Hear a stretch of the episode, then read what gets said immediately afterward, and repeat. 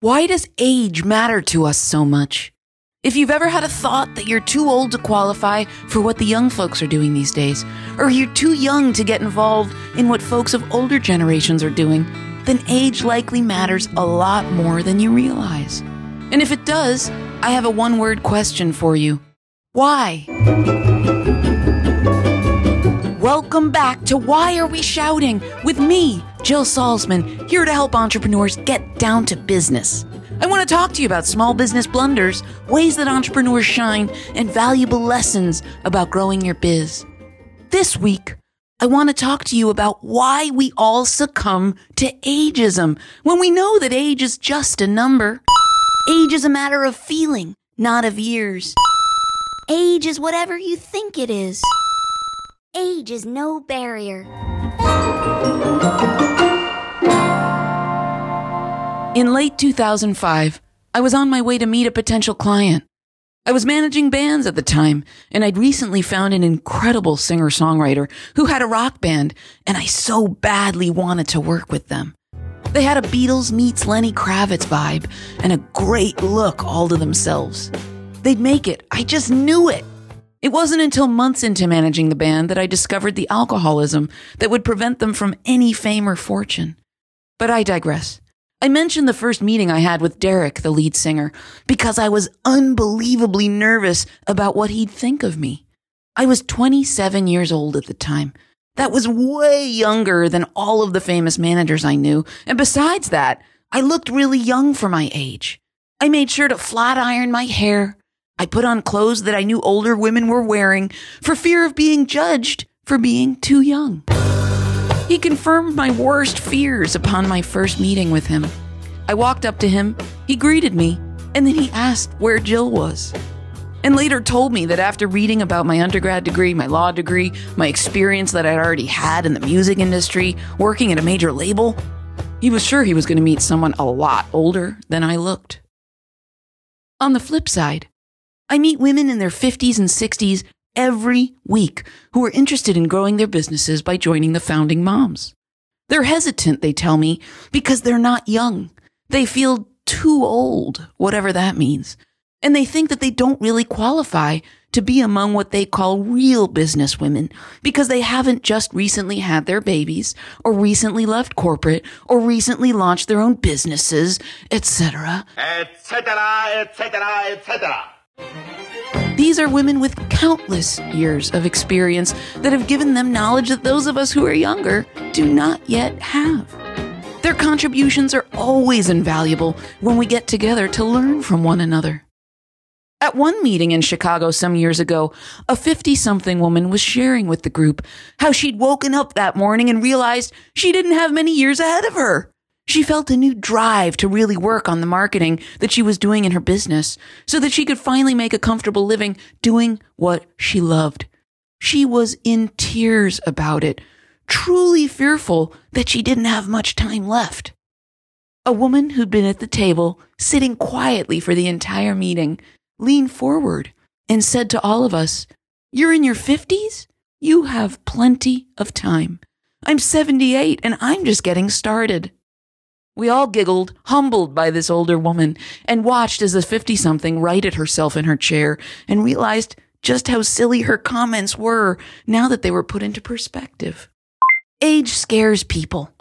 It causes judgment where none should be. All prejudice relies on othering, seeing a group of people as other than ourselves, other race, other religion, other nationality. The strange thing about ageism, that other is us. Ageism feeds on denial, our reluctance to acknowledge that we are going to become that older person. It's denial when we try to pass for younger, or when we believe in anti aging products, or when we feel like our bodies are betraying us simply because they are changing. Why on earth do we stop celebrating the ability to adapt and grow as we move through life? Why should aging well mean struggling to look and move like younger versions of ourselves? It's embarrassing to be called out as older until we quit being embarrassed about it. And it's not healthy to go through life dreading our futures. The sooner we get off this hamster wheel of age denial, the better off we are. People inherently put their ageist biases onto new hires, potential partners, even team members. Business owners are outwardly asked to judge, I mean, to come up with a target market, where you have to judge your own customers and clients to put them inside of age brackets that will help you hone in on whom to advertise to.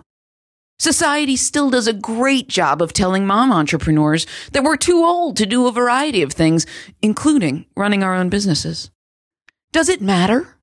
Should age matter?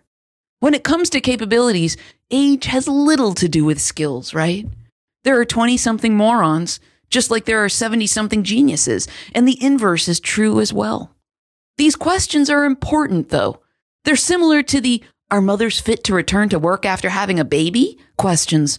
Some are, some aren't, and it's truly not for others to judge. But we all have to make decisions about people, and age automatically comes into play. Some of us are busy dyeing the whites out of our hair, while others are lying on LinkedIn profiles about how much experience they've had. Some of us are panicking about the wrinkles on our faces, while others are buying more mature looking glasses to wear. Too many of us have this worry crop up in the course of our business lifetime, when in fact, none of it truly matters. And it matters a heck of a lot less to everyone around you than it probably does to you. If you're using age as an excuse to talk yourself out of your next move, not to apply for this, not to test that out, convincing yourself you're too young or too old to be considered for this or that opportunity, cut it out. They're all going out and they're finding these books that are called, I've started reading these books and they're called things like The Joy of Menopause. I don't think so. Your happy golden years. And I kept thinking, what is wrong with these people? Don't they have necks? Don't they? Don't they go past the mirror and go, "Wow"? looking at that, um, you know that thing you start doing at a certain age, which is you see a mirror and you just close your eyes, and then you kind of, and then if something bad is looking at you, just close them again. The age you are is the age you are. If it bothers other people, that's on them. You can always dig a bit deeper to figure out why it matters so much to you or pops into your head from time to time. But until you do, remember how much you matter, not how many trips you've taken around the sun. You don't call, you don't write. Do both.